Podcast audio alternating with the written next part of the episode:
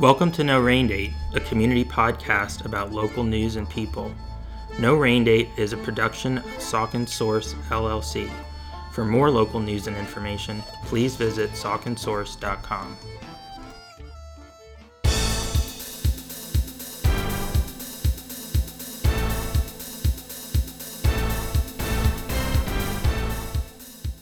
Hello, and welcome to episode 32 of No Rain Date, your podcast source for local news and interviews. I'm Josh Popichak, the host of No Rain Date and publisher of Saucon Source, and here are the headlines for the week ending December 12th, 2020.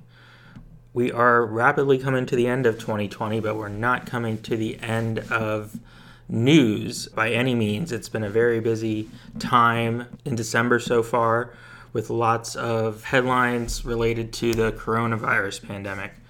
A big announcement came Thursday when Governor Tom Wolf announced something that he is calling a limited time mitigation order for the state of Pennsylvania. This is in response to a surge in new cases as well as a significant increase in hospitalizations of COVID 19 patients an increase in the number of patients that are on ventilators, just a general strain that is being placed on hospitals throughout the state. In a live news conference on Thursday, Wolf announced that the order would result in a number of businesses being impacted severely over the next few weeks. The order will be in place from Saturday, December 12th through Monday, January 4th one of the biggest impacts is going to be on restaurants because the order halts all indoor dining during this period, which is, of course, one of the busiest times of year for restaurants and bars due to Christmas parties, all kinds of events that are scheduled. They will, however, be able to continue to have outdoor dining. It's questionable whether that will be feasible for many places due to the fact that we are in December. Temperatures are cold. It actually snowed a bit this week. Even if that's available, many people may not want to take advantage of it, but we are seeing some restaurants coming up with creative solutions already with outdoor pods that can be somewhat insulated and, of course, heat lamps so we hope to bring you some updates on what local restaurants are doing as they've had to pivot yet again to restrictions. Now, also being impacted are gyms and fitness facilities, casinos, movie theaters, bowling alleys, many types of venues, such as concert venues. None of them will be allowed to have to host indoor events during the three week period that will include both Christmas and New Year's. In his address, Governor Wolf said that the primary reason is to help stop the spread of COVID 19 in the state. Secondary, of course, is to protect the hospitals and healthcare workers who he noted are extremely tired. They've been battling COVID 19 since March. So we're going on a year now, and many have made tremendous sacrifices in, or- in order to do that. Of course, they're putting their own health on the line in order to take care of other people. And several healthcare officials from within the state spoke during the news conference. Of course, Health Secretary Dr. Rachel Levine spoke during the news conference and cited models that are showing significant increase in deaths from COVID 19 in Pennsylvania heading into the earlier part of 2021 if action is not taken. Also speaking was the head of Geisinger Health in Pennsylvania. He talked about the concerns that his organization has due to the surge in the number of cases, and it's being seen in statistics right down at the county level. Both Northampton and Lehigh counties have approximately 80% of their intensive care unit beds occupied, which does not leave a lot of room for additional COVID cases, not to mention people with other health issues, because the rates of heart attack and stroke or ulcers, what have you, they're not going down just because there's a pandemic. So there needs to be capacity for the hospitals to care for non COVID patients as well and that's been disappearing. Obviously, th- there are going to be a lot of questions about the temporary restrictions. One of them that was brought up was enforcement involving businesses that do not comply with the order to stop indoor dining, for example. Governor Wolf said that that will be handled by the Pennsylvania State Police, the Department of Agriculture, and other state agencies that have officers who are already involved in enforcement. They will be continuing to do that. There weren't a lot of specifics offered about how that will be handled, but there have been several local businesses, even before Thursday's announcement, that said they are planning to remain open because it's a question of their business's survival at this point. And if they would close yet again, because of the COVID 19 restrictions, they, they would lose everything.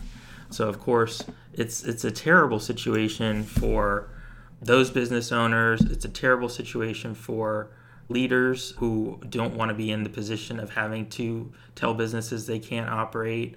And of course, the consumers are sort of in the middle. You want to support your local businesses. We all do, but you want to be safe and keep your family safe from this terrible disease. So sometimes it seems like you can't do both, but one alternative, one option that, that the governor mentioned, of course, was to continue to purchase takeout and delivery from restaurants. That includes takeout alcoholic beverages, which have been available since the spring, since uh, the law was temporarily changed to accommodate their service.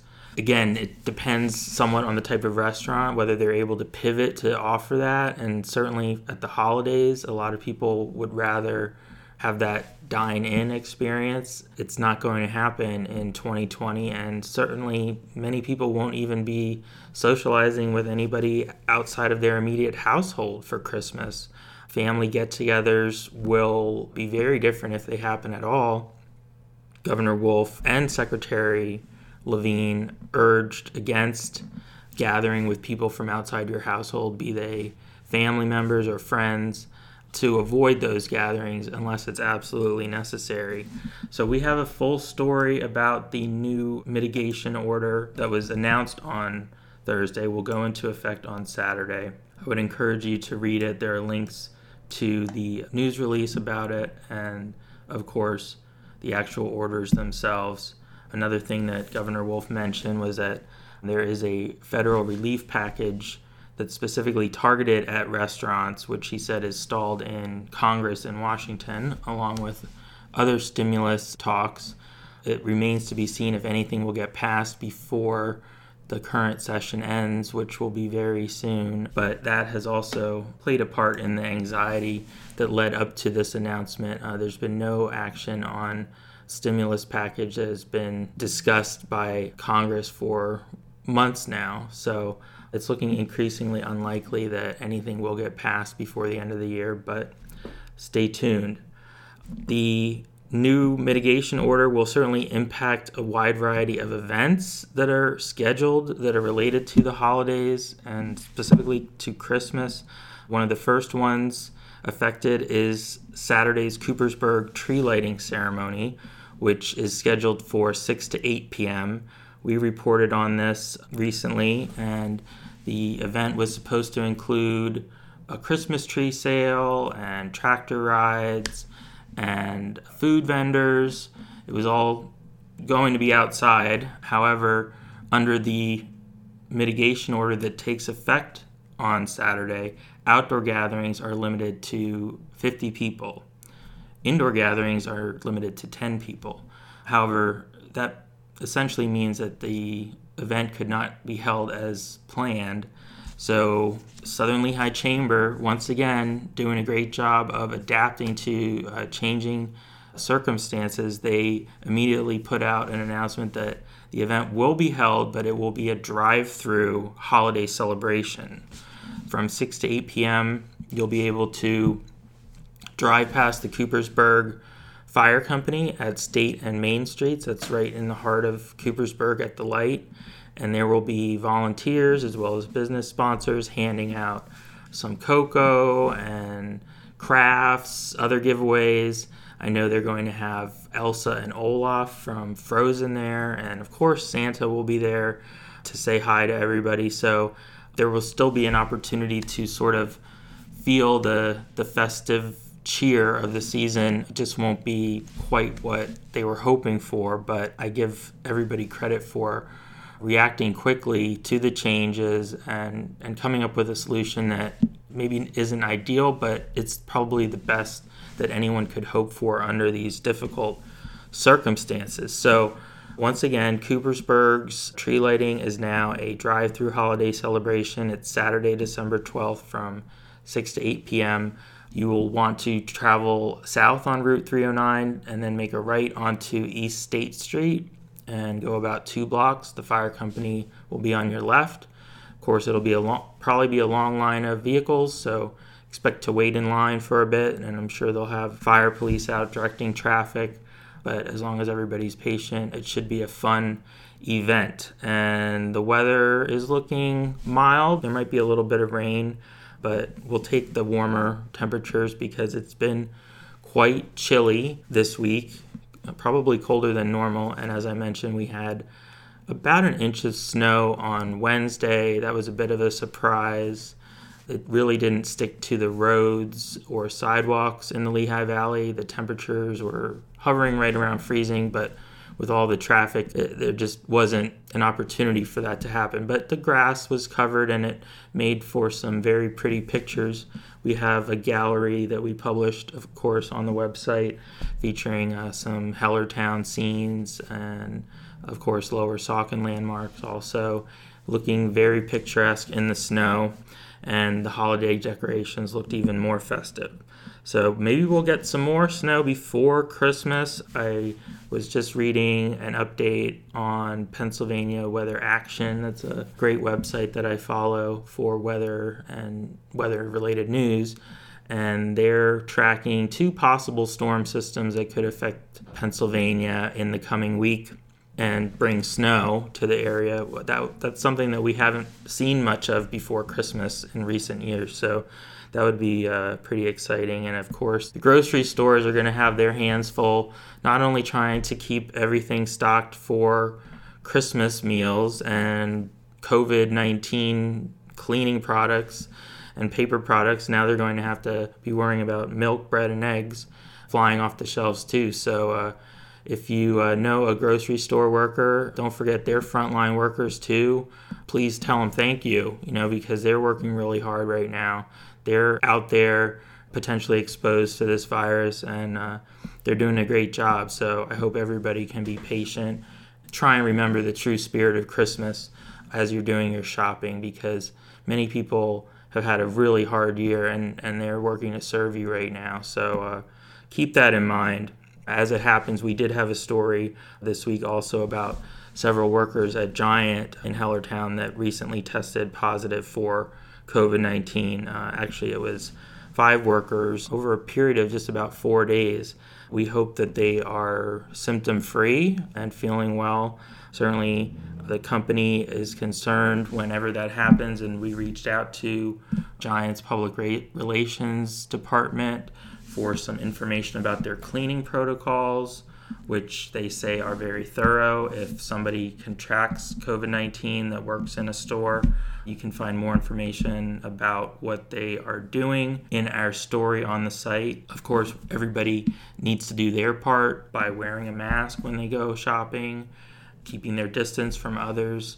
We know that these safeguards do help prevent the spread of the disease. That said, anytime you're going into a public area that's inside at this point, you're potentially, you know, going to be exposed to it. So of course, wash your hands as soon as you have a chance to after leaving. And if you're bringing out items, you may want to use a disinfecting product on them. Whatever you need to do to keep yourself and your family safe. But we also need to look out for other people. And like I said, think of the employees who are working during this very difficult time. I can't thank them enough. As far as COVID in our schools, we received an update from Saucon Valley Superintendent Dr. Craig Butler earlier this week. He updated the case numbers for the school district. At this point, there have been COVID cases in all three of the schools. The majority, however, have been in the high school, where there have been something like 23 confirmed cases according to the latest numbers. The middle school has had, I believe, two cases. This was as of December 9th. And the elementary school had had four cases. So close to 30 cases so far this year. There is has also been at least one employee in the district that tested positive uh, earlier in the fall.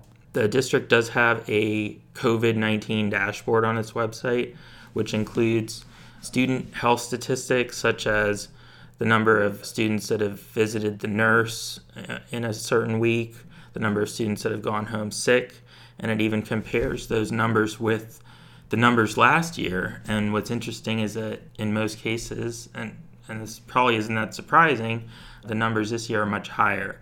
So it's definitely in the schools.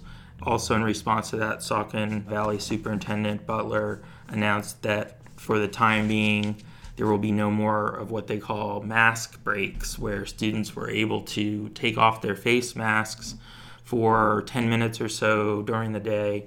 That's due to the increasing number of cases, and that's probably just to in part to the fact that people are inside more now that it's colder. There's less fresh air circulating. In many cases, people are tired of following the restrictions. We've been following these restrictions for over nine months, and especially teens and kids are typically more impulsive. They may not have the uh, the self control to keep a mask on for eight hours a day. A lot of adults have a hard time doing that. So I can only imagine how challenging it is for kids. And uh, I also uh, uh, would encourage you to think of their teachers and the other staff people that are working hard in the schools to keep everybody safe. They're not having an easy time of it. I'm sure everybody's looking forward to Christmas break and hopefully that will not be another opportunity for the disease to spread, which apparently happened over Thanksgiving.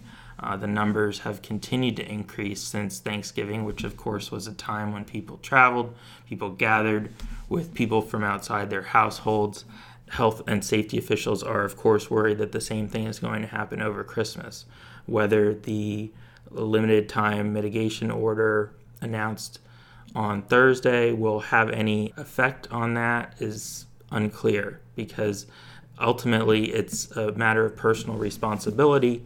As I mentioned, some people are at the point where they just are tired of the rules and they're going to do their own thing. So we'll see what happens. We'll continue to report the numbers and we hope they improve.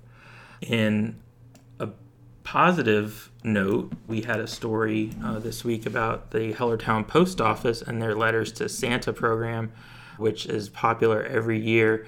Uh, not only with children, but even with adults. Santa has a wonderful helper here in Hellertown, several helpers at the Hellertown Post Office, and he also has his own secretary at the North Pole who assists him with writing his responses. He's a busy guy, he needs some help and our ace reporter, Johnny Hart, interviewed her.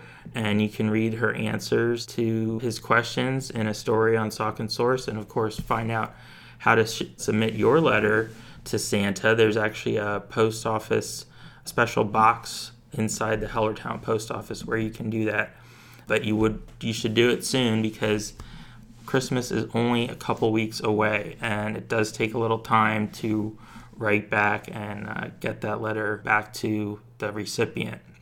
In construction news, we had a story uh, this week about the uh, model home that has opened at a development that's been in the works for many years, actually. Uh, it finally got going in early 2020, late 2019, early 2020. This is the cottages at Old Saucon in Upper Saucon Township, right off 378 and Saucon Valley Road. The development will ultimately include 80 homes and a sort of town center commercial area called the Village. The south end of the development is where the construction is primarily taking place now. New home construction. The model home that recently opened is one of four models. It's called the Grace, and it's about 2,300 square feet. Beautiful home built by a custom builder, Irwin Forest Builders, who's well known in the Saucon Valley area. You can visit it during regular hours, which we have listed in the story, along with lots of other useful information. We have links to the website for the cottages at Old Saucon, some photos, of course, of the inside of the home. I think you'll want to check it out. Visit the website, follow them on social media.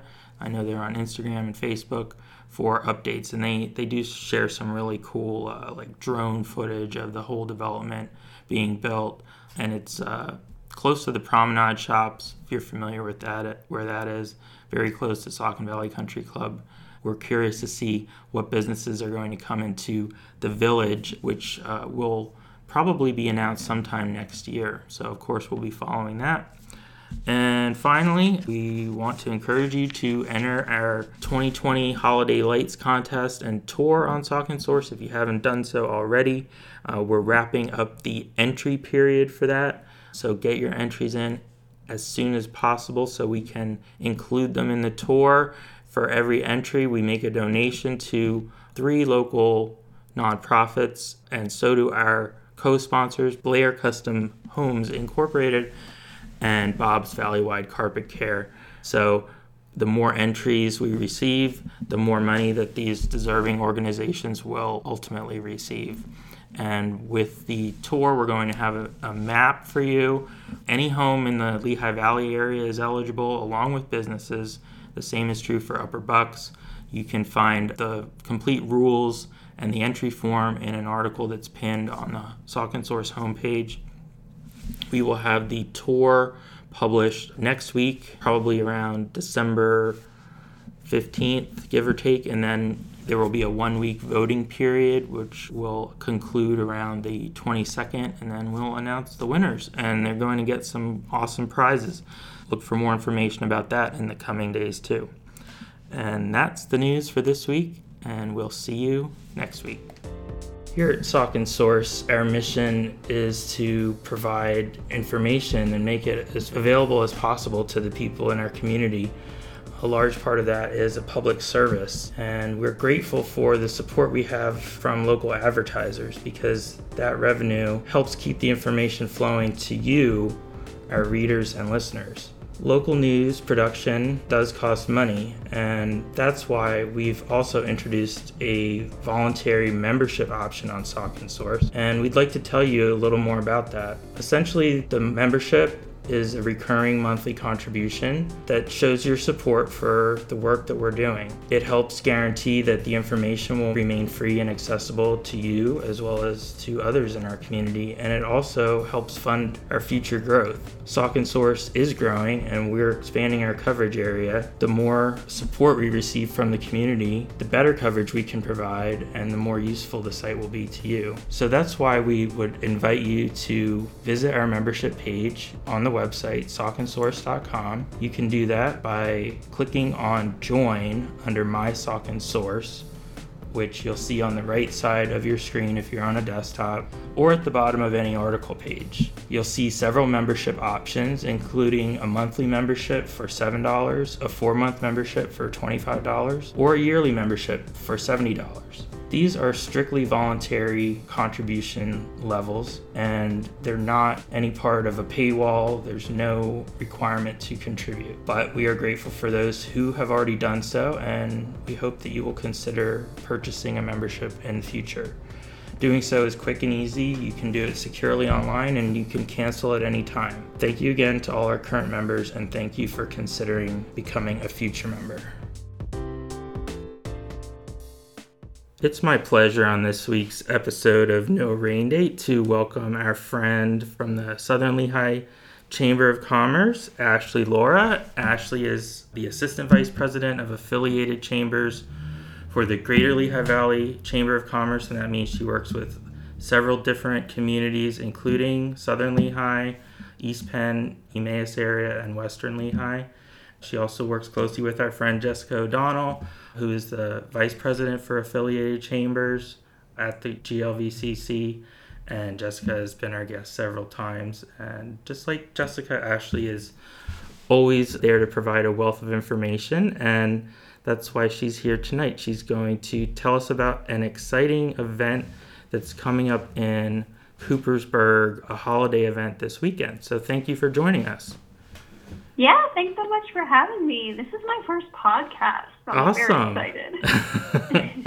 well, we're thrilled and honored that your first podcast interview is on No Rain Date. So, we had a story about this and we have ads for it on Saucon Source. It's the event is the Coopersburg tree lighting ceremony, which is held in downtown Coopersburg every year but these things are a little bit different every year. And and what's what's going on in 2020? What can people look forward to? Well, House and Fruit Farms will be there doing cash hay rides. We actually had them at an event this past weekend and it went really well. They were able to provide social distancing for families, still give them that great experience. So we're looking forward to those hay rides. They'll also be bringing some warm apple dumplings to sell, and mm. the, the line that they had this weekend was long. I haven't tried it, but man, it looks enticing. right. There will be a raffle to benefit the Coopersburg Fire Company. So just your average raffle. You buy tickets, you drop it in the bags, and we'll pick out a winner around 7:45 for all those prizes. We will have a bunch of vendors there. So some of our sponsors like the Goddard School or ServPro Western Lehigh County. Mm-hmm. But we'll also have some craft vendors like Lost Chicken Crafts, Patriotic Candles, Red Door Coffee Roaster. So there'll be a good mix of things, things for people to buy, kids activities, just a well-rounded event that we're looking forward to.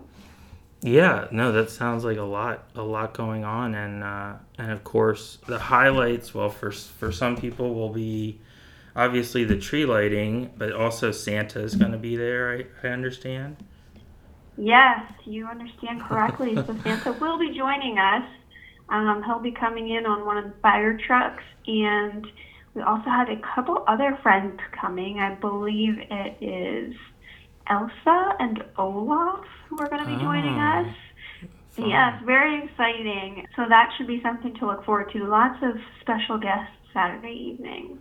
Yeah, I think I saw Elsa and Olaf at the Hellertown Lights in Dimmick Park event. So yes, they've they've been making their rounds. Mm-hmm. Yeah, well, they must be liking this this weather. Although it's, I mean, it's getting colder, but it's not going to be super freezing uh, apparently this weekend, so that's probably a good thing.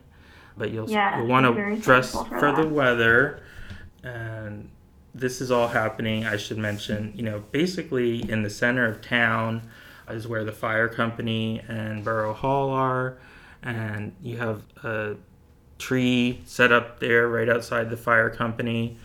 There's plenty of room to move around, which is a good thing because right now with COVID 19, um, everybody is expected to, you know, maintain six feet of distance at these types of events. And I know you guys will be have everything set up, you know, for people's safety and and so they can have fun and enjoy themselves, which we still have to do.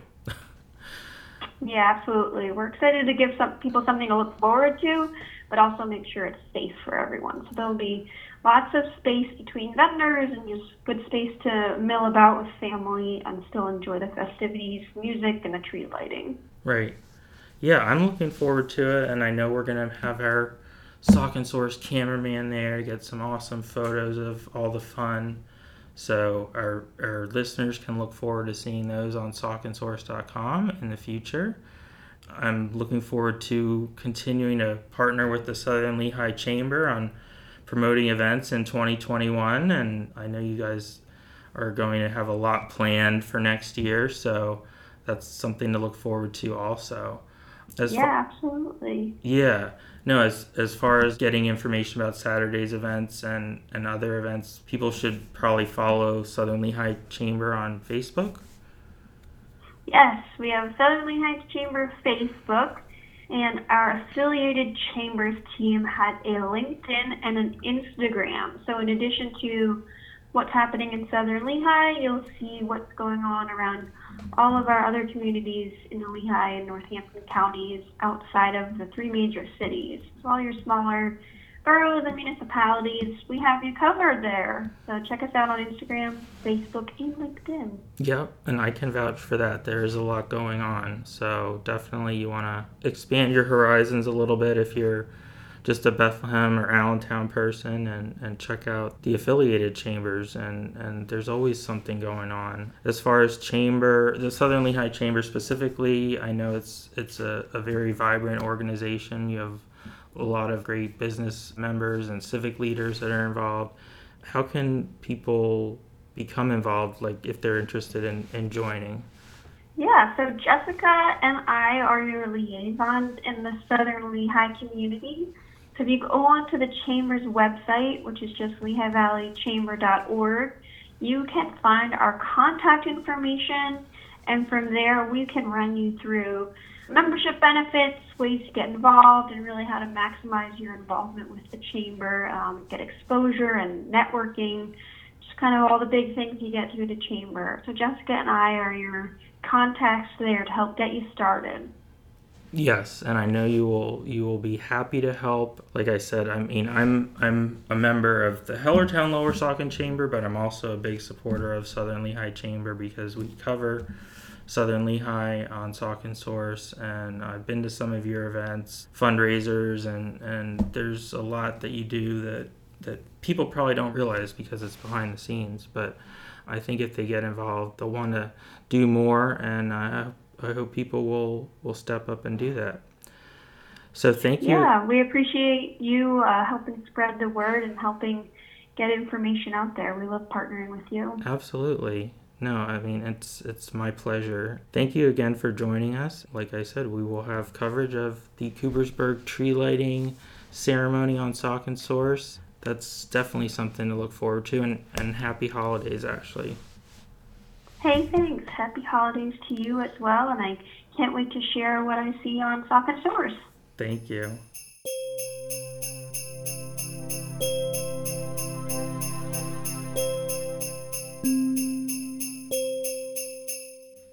It's my pleasure on this episode of No Rain Date to welcome Andria Zaia. Andria is the curator of collections at the National Museum of Industrial History, which is located in Bethlehem.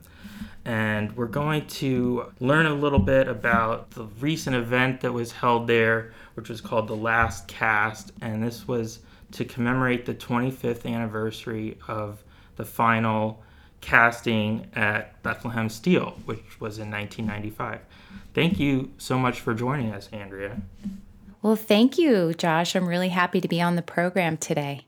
I'm excited to have you here. Obviously, uh, the museum is a terrific resource for Bethlehem Steel former employees, but beyond that, anybody with an interest in the steel or America's industrial history. So I wanted to sort of start off by having you tell us a little bit about the museum in general for people who may not have been there before. What can they expect to find there, and, and what is the connection between the museum and Bethlehem Steel specifically? So, the museum, we opened our doors the summer of 2016. And in the museum, you can find several galleries. So, we do have an iron and steel gallery because people come down to our site and they are really interested about what they're seeing outside of the museum because we are on the former Bethlehem Steel Bethlehem plant site downtown on, in South Bethlehem. So people come in and they want to learn more about that. So we do have an iron and steel gallery, but we also feature other other industries and especially those that were prominent in this area as well, like the silk industry. So we have a silk gallery. We also have an energy gallery.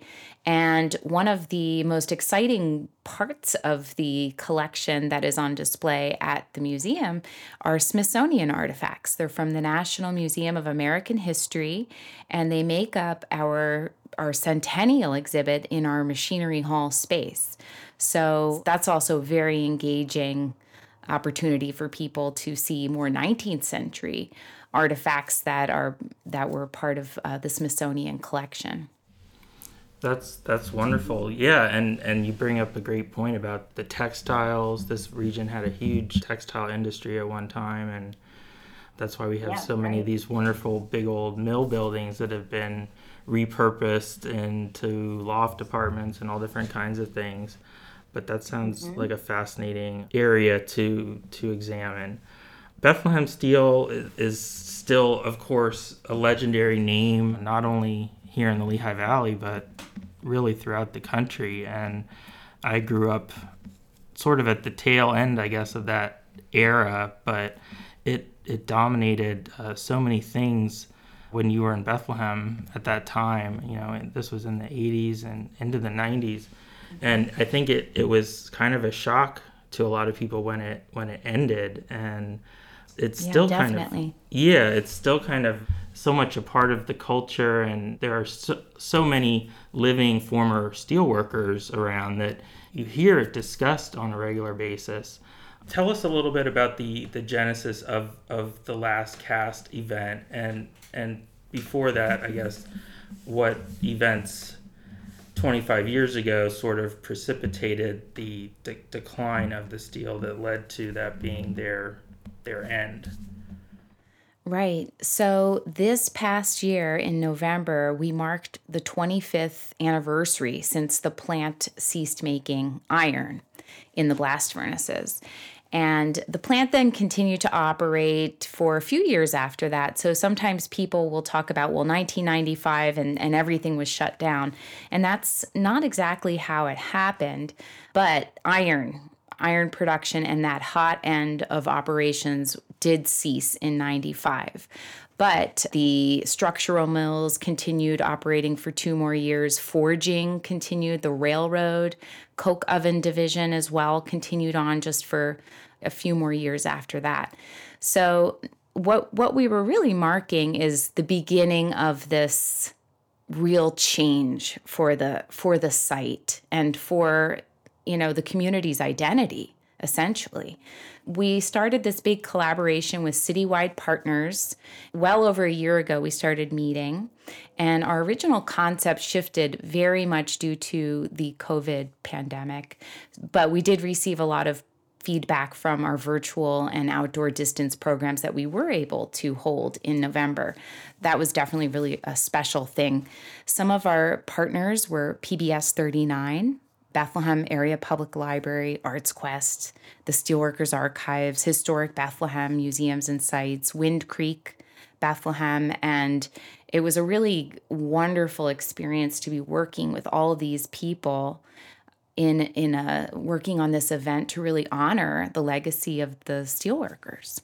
Right, right. Yeah, I I think that it's awesome that you had that much support from within the community for the event. It shows you know how important preserving the legacy is to you know not just to the museum but to a lot of our local institutions. And certainly it's important to the people that, that work there. And i know personally one of them roger malitsky who i know was a speaker at the event. Is that right?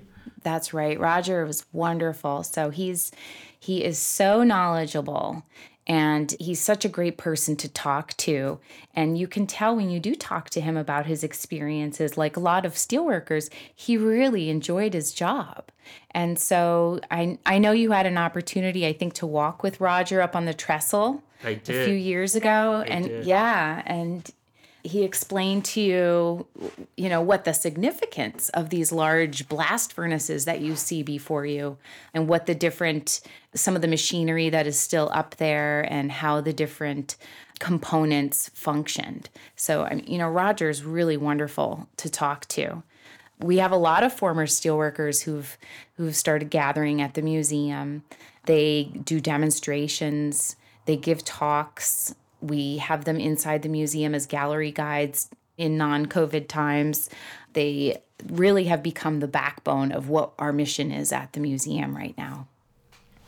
Yeah, I, I think that's yeah. that's awesome that they're involved to that degree and I learned so much. I've learned so much from talking to Roger because, like I said, growing up, well, growing up, I I didn't have any direct family members that worked in the Bethlehem Steel, so I didn't have the knowledge, you know, that some people in this area do of it. It was just this huge sort of like fortress like complex that dominated, you know, the town, but I had no idea what went on, you know, inside those gates and uh, Roger, you know, he loves to talk about it and yeah, our to- my tour with him is actually on YouTube.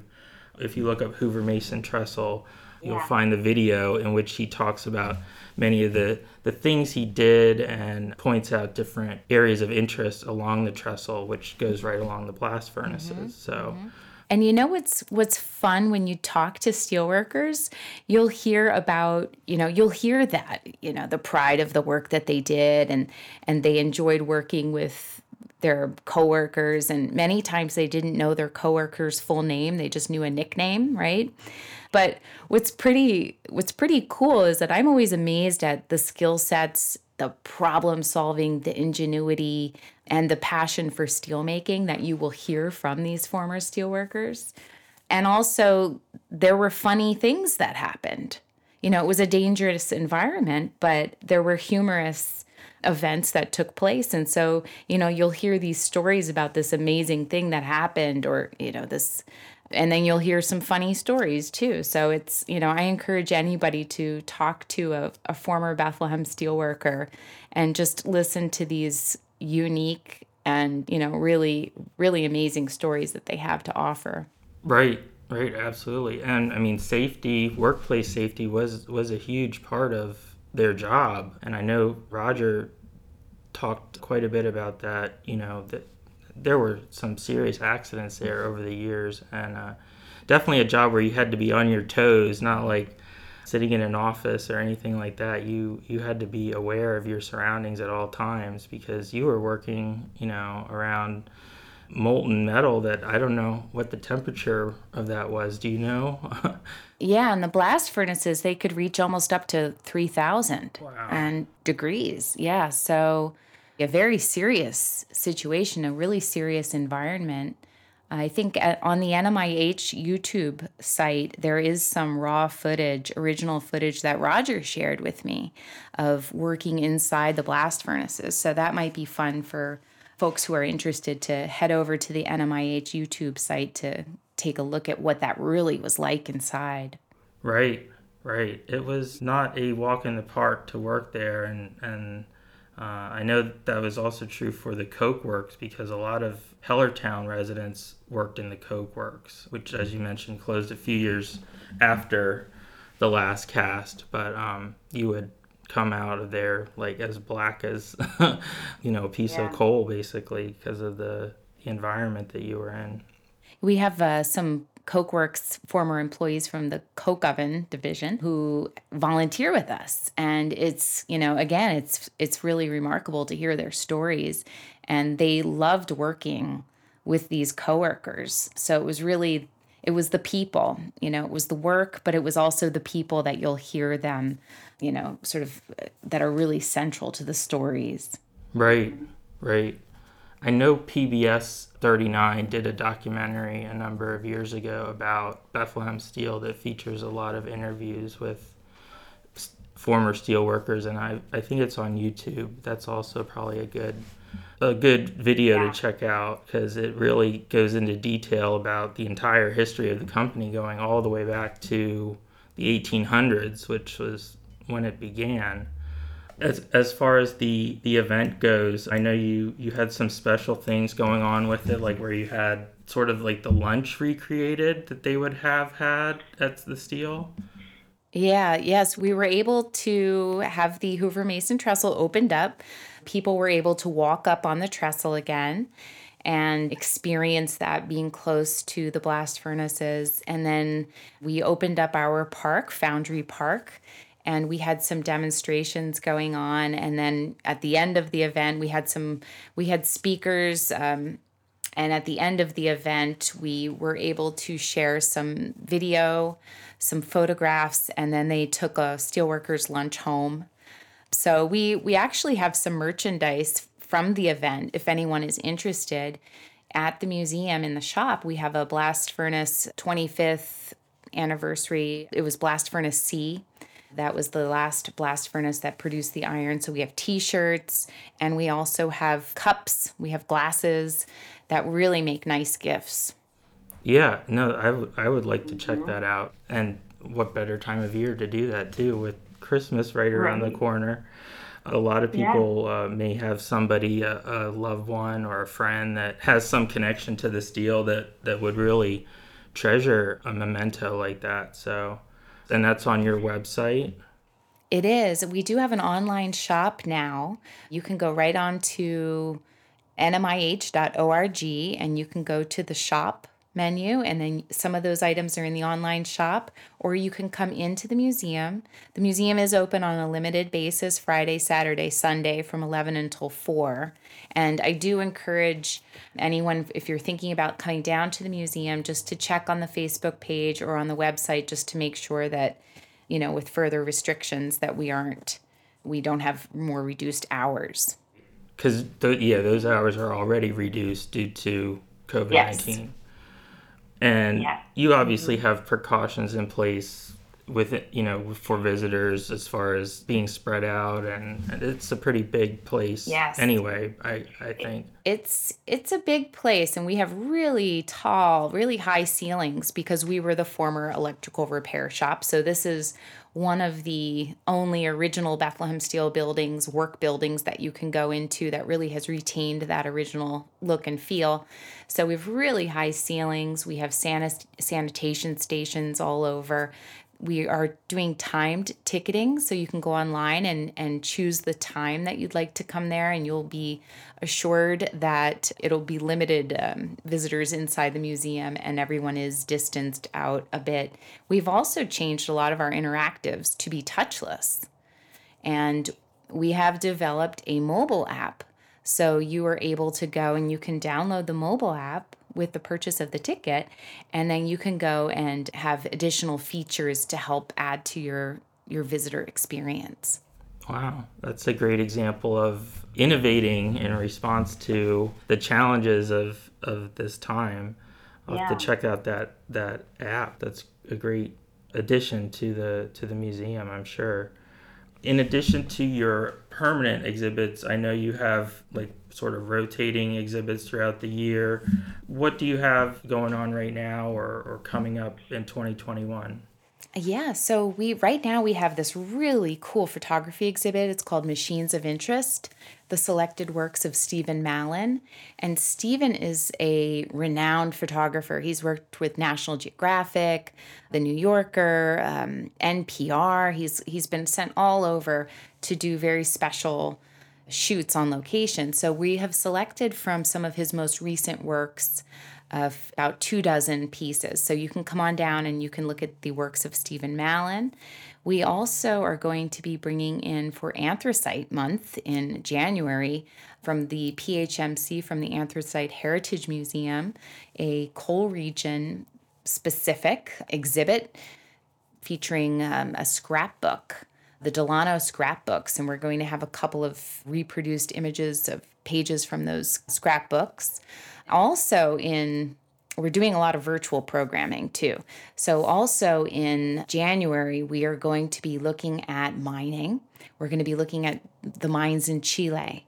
And so, we're going to be offering our first on the virtual museum platform a bilingual program with an expert from Chile, Javier Rojas, and we're going to be featuring Corey Fisher Hoffman from Lafayette College, and the, we're going to be talking to populations, the community in Chile and in our area, and hopefully anyone else around the world who has an interest in this would be able to join us for this really riveting conversation about the Bethlehem Steel Mining Division.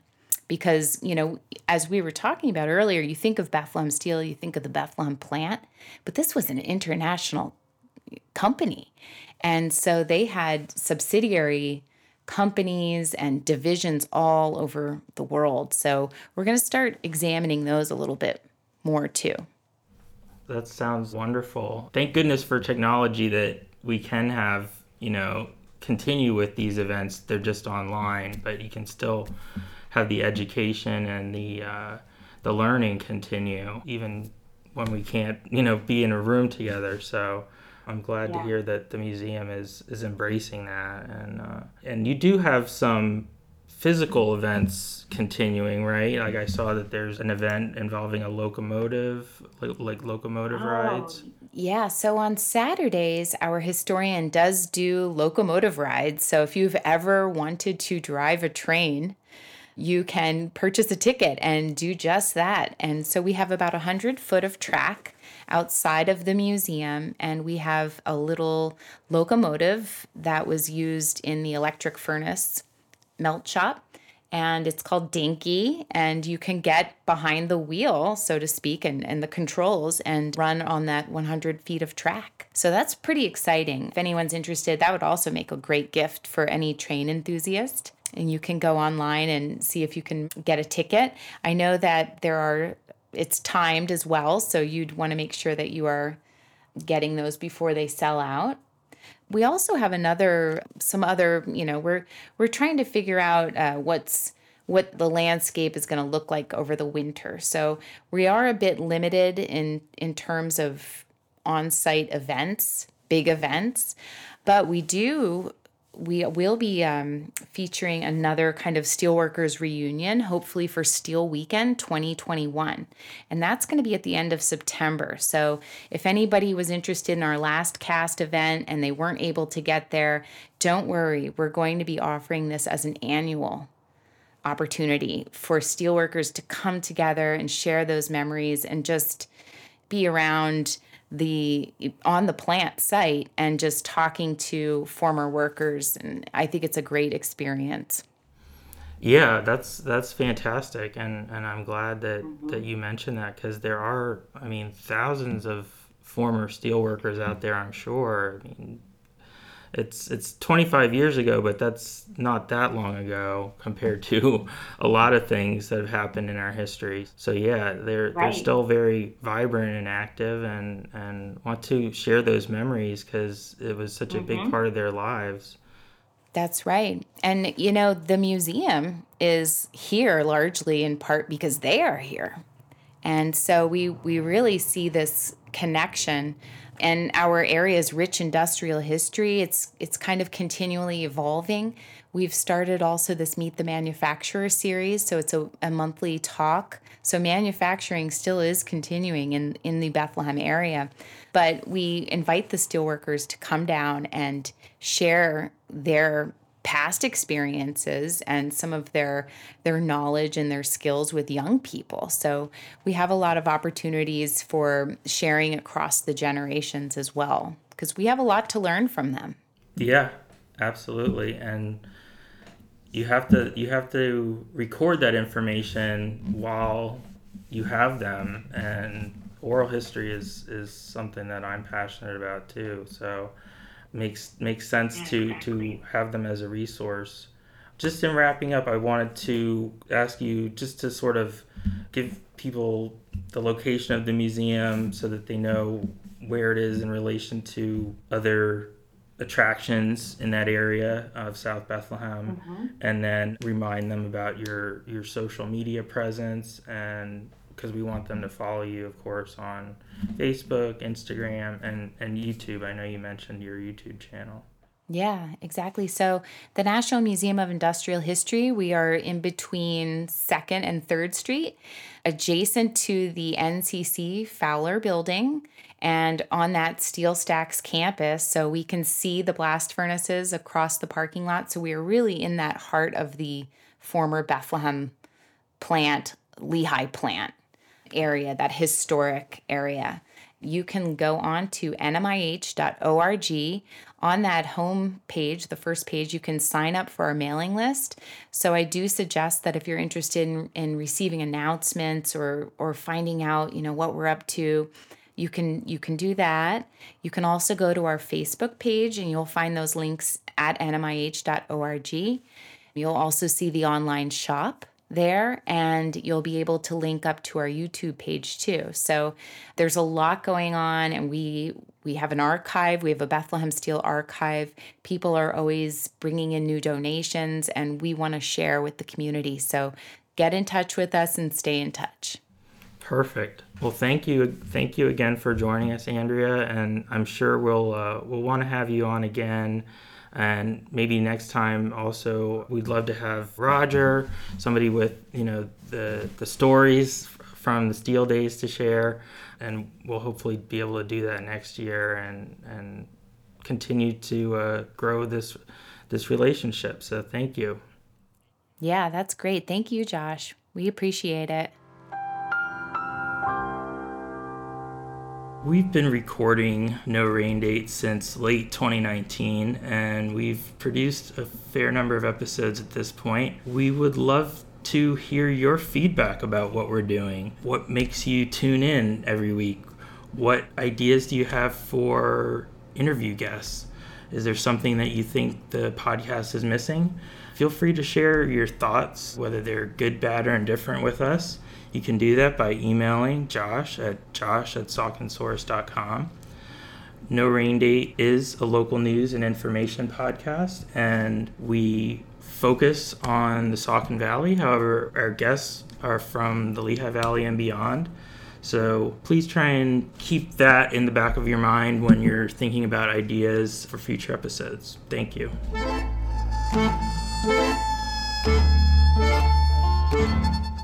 No Rain Date is an original production of Saucon Source LLC. Our theme music is provided by This Way to the Egress. For more great music by them, be sure to follow This Way to the Egress on Spotify. Thank you for listening.